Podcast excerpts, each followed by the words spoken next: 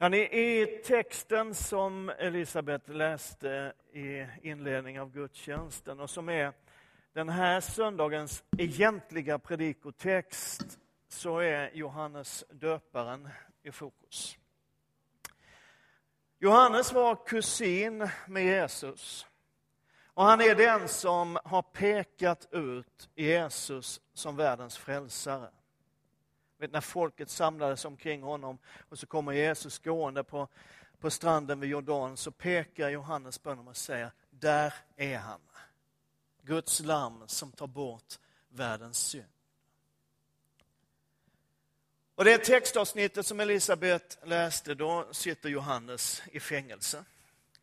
Han har gjort lite väl frimodiga och skarpa uttalanden mot kungahuset och avslöjat synd och orättfärdighet. Och så sitter han där. Och det ser lite grann ut som att han själv har börjat tvivla. Är det rätt person som han har pekat ut?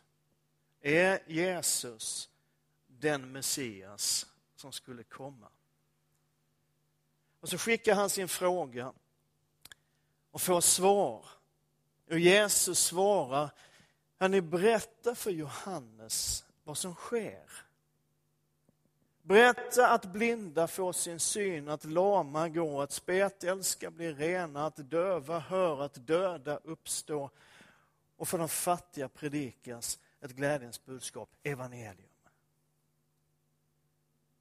Och Det är som att, att Jesus vet att när Johannes får det svaret när Johannes får veta vad som sker så kommer han att veta att det var rätt. Och sen talade, som vi hörde Jesus om Johannes och hur viktig han är. Hans speciella uppdrag att skapa en plattform för Jesus, att vända människors hjärtan till att söka Gud och att bereda människor och att ta emot Jesus. När Lukas berättar om Johannes så skriver han så här i det tredje kapitlet. I kejsar Tiberius femtonde regeringsår när Pontius Pilatus var ståthållare i Judeen, Herodes landsfurste i Galileen, hans bror Filippus i Iturén och Trakonitis, det låter som en sjukdom. Jag har gått och fått lite trakonitis. Och Lysanias i Abilene och när Hannas och Kajfas var överste präster, då kom Guds ord till Sakarias son Johannes i öknen. Han gick ut i hela området runt Jordan och förkunnade omvändelsens dop till syndernas förlåtelse. Som det står skrivet i boken med profeten Jesajas ord. En röst ropar i öknen, bana väg för Herren. Gör stigarna raka för honom. Varje dal ska fyllas, alla berg och höjder sänkas. Det krokiga ska rätas, ojämna vägar ska jämnas. Och alla människor ska se Guds frälsning. Det är lite typiskt Lukas att börja med tidsangivelse. Han gör ganska ofta det, liksom sätter in evangeliets berättelse i en tidsram. Han är väldigt noga med det. Och så säger han, ja det här var i Tiberius 15 regeringsår, ni vet. Och Tiberius var kejsare mellan år 14 och 39 efter Kristus. Så det här hände alltså omkring år 29 efter Kristus. Så du vet var vi är i din kalender, du kanske kommer ihåg vad du gjorde den veckan. Eh, då, säger Lukas, då träder Johannes döparen fram. Och hans roll är att förbereda människor på Jesus, att hjälpa dem att ta emot honom. Nu kommer snart den som vi har väntat på, det är budskapet. Han som vi har längtat efter i årtusenden. Han som profeterna har talat om. 700 år tidigare ungefär så har profeten Jesaja talat tröst till Guds folk.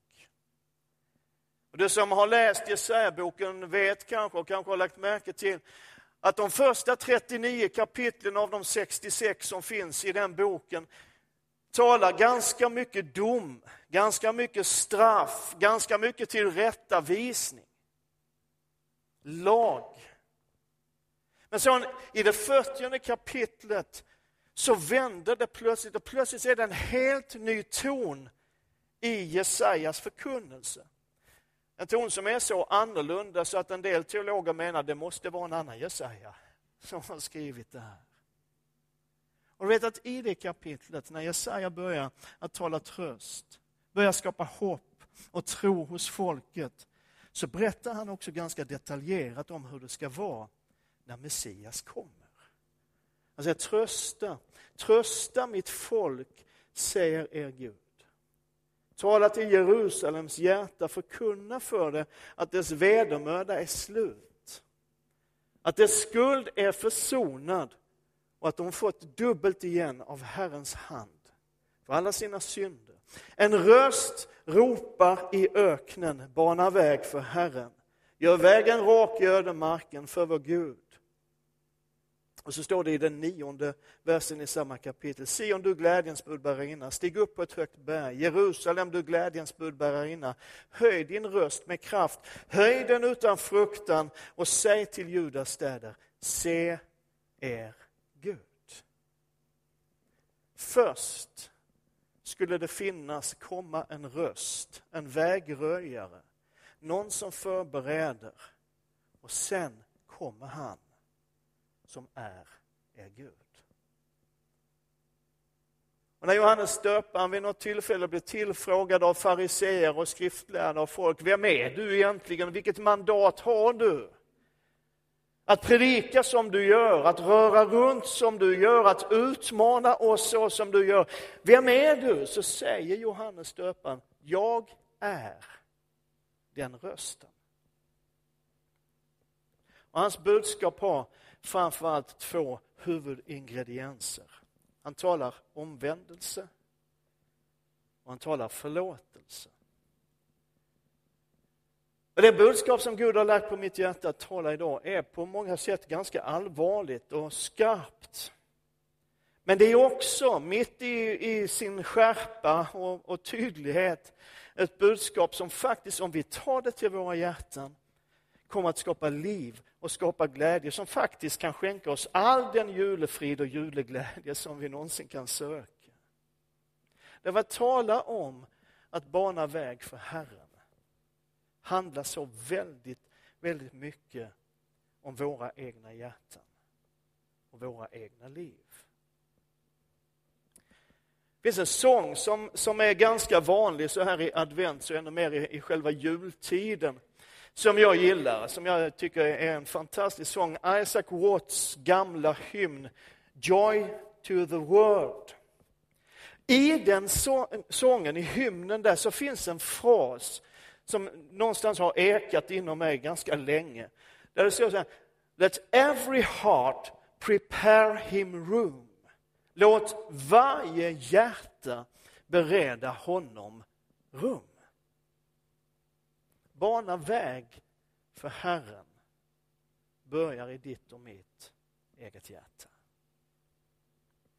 Johannes talade omvändelse.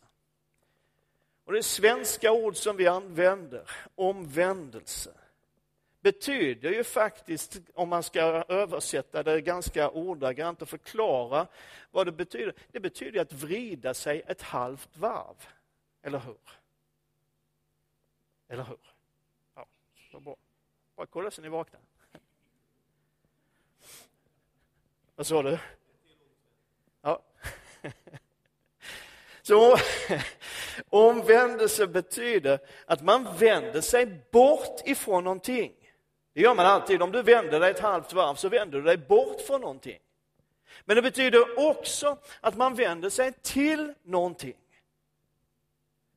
Det finns någonting i omvändelsen att vända sig bort ifrån. Men inte bara det. Och lyssna kära syster och bror. Det är det här som är evangeliet. Det är det här som är skillnaden mellan lag och nåd. Att vi inte bara behöver vända oss bort ifrån det som är fel Bort ifrån det som Bibeln kallar synd. Bort ifrån allt som förgör och förstör. Och bort ifrån allt det där som du och jag ibland gör fast vi egentligen innerst inne inte vill. För vi får också vända oss till någonting. Vi vänder oss till honom som älskar oss. Till honom som vill oss väl. Till honom som sträcker ut en hand in i våra liv och in i vår vardag. Johannes talade om förlåtelse. Och vilket fantastiskt ord och vilket fantastiskt fenomen egentligen förlåtelse är. Har du tänkt på det? Har du tänkt på vilken enorm kraft som ligger i ordet förlåt? Jag, jag är extremt fascinerad av det ordet och vad, vad det står för.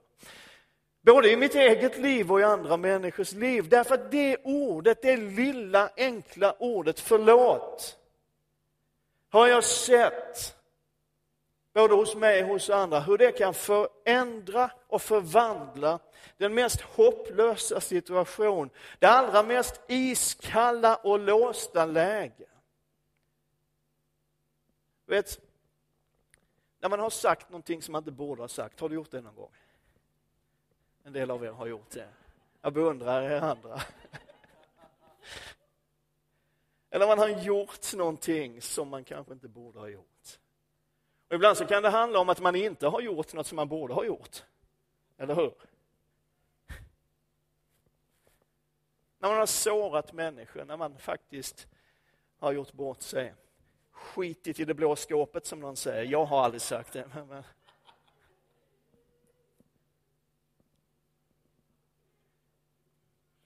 Det ordet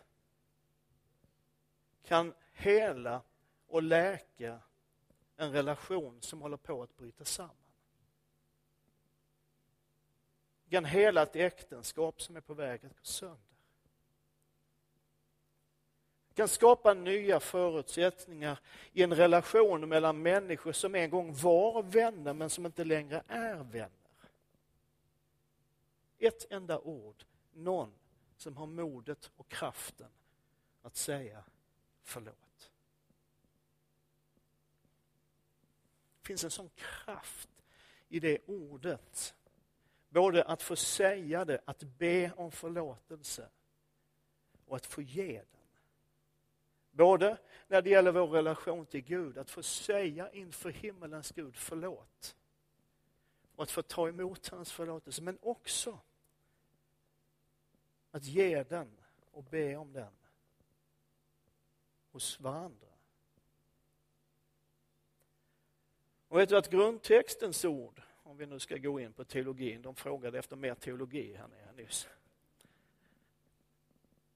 Det ord som, som i grekiskan som i Nya Testamentet är översatt med förlåt heter afesis. Vet du att det ordagrant egentligen betyder att släppa taget. Att låta något gå. Att göra sig av med. Att skicka iväg. Bibeln säger i Hebreerbrevet att Gud lovar att era synder och era överträdelser ska jag aldrig mer komma ihåg. Priset var Herrens namn.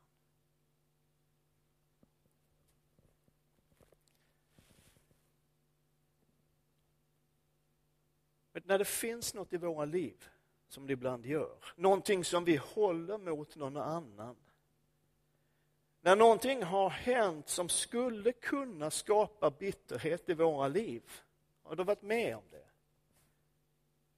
Och jag har märkt i mitt liv ibland att de där grejerna som skulle kunna skapa tjurighet och bitterhet hos en faktiskt ofta har en tendens att göra just det. Därför att vi så mycket gillar att hänga kvar vid saker. Är det du och jag? Men förlåta är mer än ord. Att ge förlåtelse är att släppa taget om det. Att låta det gå.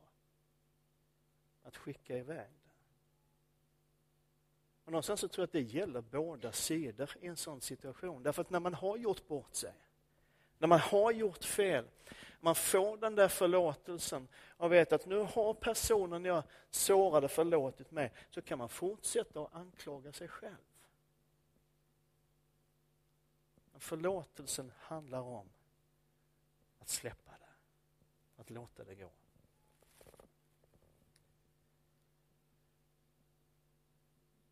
Jag tror att vi ibland behöver göras det med sånt som har hänt i våra liv. Sånt som andra har sagt och gjort och sånt vi själva har sagt och gjort. Liksom ta det i händerna och titta på det och släpp det i Jesu namn. För det är där friheten ligger. Och sen när man har släppt det så vänder man sig om och så går man åt andra hållet. Prisad vare Herrens namn. Varför är det här så viktigt? Varför tar jag upp det här i en adventspredikan? Jo, därför att förlåtelsen i sig själv banar en väg för Jesus in i våra liv. Både när vi tar emot den och när vi ger den så banar det en väg för Jesus in i våra liv, in i den situationen. Jag har tänkt på den här berättelsen, nu, nu går jag en vecka i förväg, ni får stå ut med det. Men berättelsen om när Jesus skulle födas. Alltså dels kan man ju undra faktiskt, det har jag gjort många gånger. Man kan ju undra hur kommer man ens på tanken att göra en sån lång resa till fots eller på en åsna eller hur det nu var, när man är höggravid. Jag har aldrig gjort någon sån resa när jag har varit höggravid. Men i alla fall, den berättelsen präglas ju rätt starkt av det här. Det fanns ingen plats. Kommer ni ihåg julevangeliet? Det fanns ingen plats. Och man kan tänka sig, även om det inte står så utbroderat, så kan man ändå tänka sig hur Josef och Maria går från dörr till dörr, till hotell efter hotell för att få ett rum för natten. Men det var fullt. Det fanns ingen plats. Och till slut så hittar de ändå den där platsen. Som faktiskt inte alls är särskilt noggrann beskriven i vår bibel, men som vi har gjort till ett stall. Det skulle ha kunnat vara ett uthus, eller ett skjul, eller en grotta, eller ett garage, eller ja, kanske inte det, men, men vad som helst.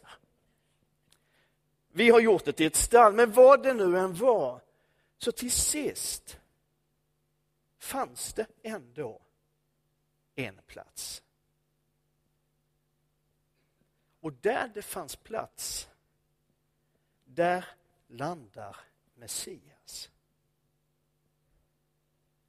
Där det finns plats, dit kommer Jesus.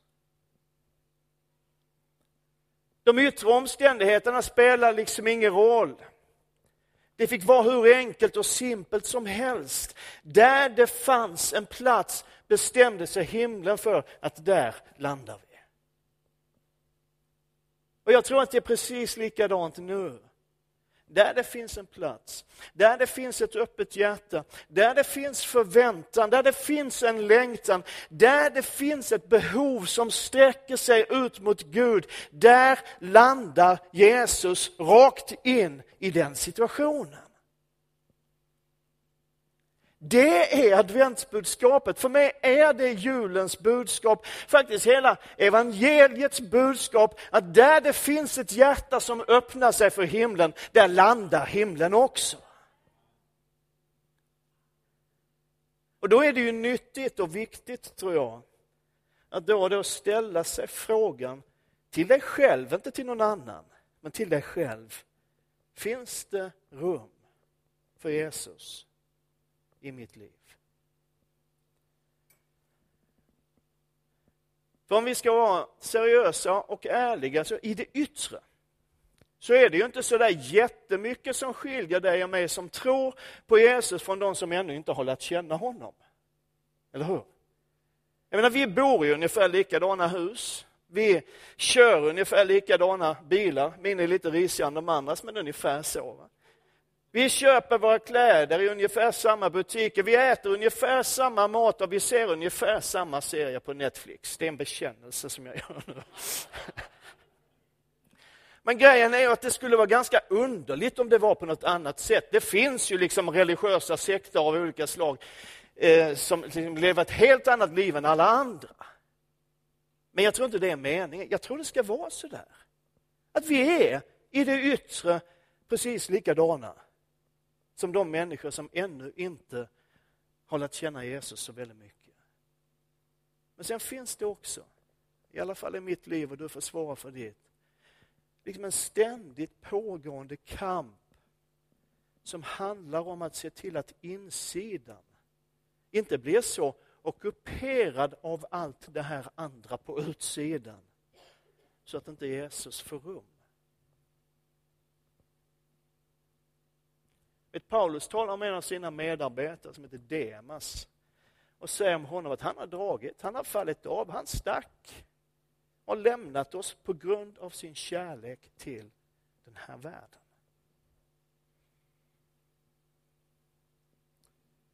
Hebreerbrevets författare skriver så här i det tolfte kapitlet, när vi nu har en så stor sky av vittnen omkring oss, låt oss då lägga bort allt som tynger och särskilt synden som snärjer oss så hårt och löpa uthålligt i det lopp vi har framför oss. I kapitlet innan, som har rubriken beroende på vilken bibelöversättning du har, trons hjältar eller trons människor. Jag tror inte det finns några troshjältar, så att trons människor kör vi på. Så finns exempel på människor som har gett allt för att leva nära Gud. Det är massvis med exempel. Det bara radar upp exempel på människa efter människa efter människa som har gett allt för att leva nära Gud. De har liksom utstått vad som helst. De har avstått vad som helst och liksom gett sig in i nästan vad som helst för att få tag på livet med Gud. Jag tror att det är de som Hebreerbrevets författare refererar till när han pratar om den här skyn av vittnen. Hela gänget på åskådarläktaren som sitter och kollar på ditt och mitt lopp. En stor skara människor som har gått före oss, som liksom sitter och hejar på och som längtar efter att vi också ska vinna seger. Gör nu inga teologiska poäng av det där. Som författaren, jag tror det författaren vill säga är, ta dem till föredöme. Om de kunde, så kan vi också lägga av allt som tynger och särskilt synden som snärjer oss så hårt. Vi talar inte så där jättemycket om synd längre i frikyrkorna. Kanske inte i de andra kyrkorna heller. Ja, alla frikyrkor är frikyrkor nu för tiden. Men synden handlar ju om det som finns i ditt och mitt liv som hindrar oss från att fullt ut vara de som Gud har tänkt att vi skulle vara. Det som hindrar oss från att leva riktigt nära Jesus. Det som står i vägen för vår relation med Gud och som får oss att missa målet. Då är det inte så konstigt att Bibeln uppmanar oss, men lägg av det där. Johannes döparen talar om omvändelse. Att vända sig bort ifrån någonting, men också till någonting. Han talade om syndernas förlåtelse att släppa taget om det som håller oss tillbaka. Finns det rum för Jesus i mitt liv? Finns det rum för honom i ditt liv? Sen tror jag att bana väg för Herren också handlar om att göra Jesus tillgänglig och synlig och märkbar och påtaglig för andra människor. Att låta det som finns på insidan av oss som tror komma andra människor till del. Att Jesus får bli synlig genom oss. I texten som vi läste från Lukas 3 här, så stod det att varje dal ska fyllas, alla berg och höjder ska sänkas. Det som är krokigt ska rätas, ojämnt ska jämnas. Alltså det som krånglar till det, som ställer till det, det som inte är tydligt och rakt och jämnt.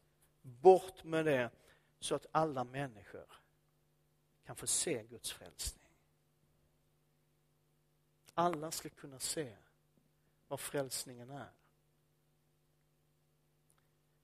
När människor som Eh, hade hört Johannes döparens budskap, man hade lyssnat till honom, ett budskap som faktiskt, om man ska vara ärlig, var allt annat än sökarvänligt och kulturanpassat och relevant på ett sätt.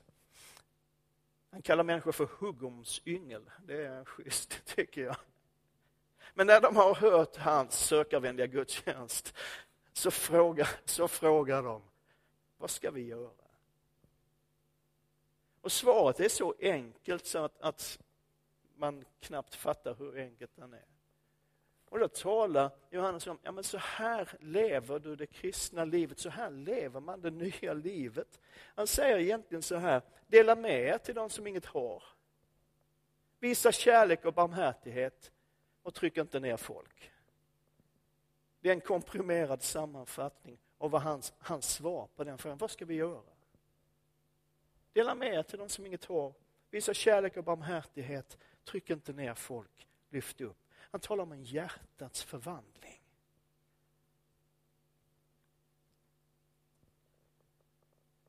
Att bana väg för Jesus in i ditt eget liv handlar om att öppna hjärtat för honom. Men det handlar ju också om att göra Jesus synlig i den här världen. Att bana en väg för andra människor att få möta honom som vi älskar. Och då har jag ett par frågor som jag skulle vilja skicka med dig och mig, mig också, som avslutning i den här predikan. Så får du göra vad du vill med de frågorna. Men ta dem gärna med dig. Fundera över hur är Jesus synlig i mitt liv? Hur banar jag väg för Jesus in i andra människors liv? Och finns det någonting i mig, hos mig, som hindrar andra från att se Jesus? Och jag är i så fall villig att omvända mig och släppa taget och låta det gå. Hur är Jesus synlig i mitt liv? Finns det någonting hos mig som hindrar människor från att se Jesus? Bana väg för Herren.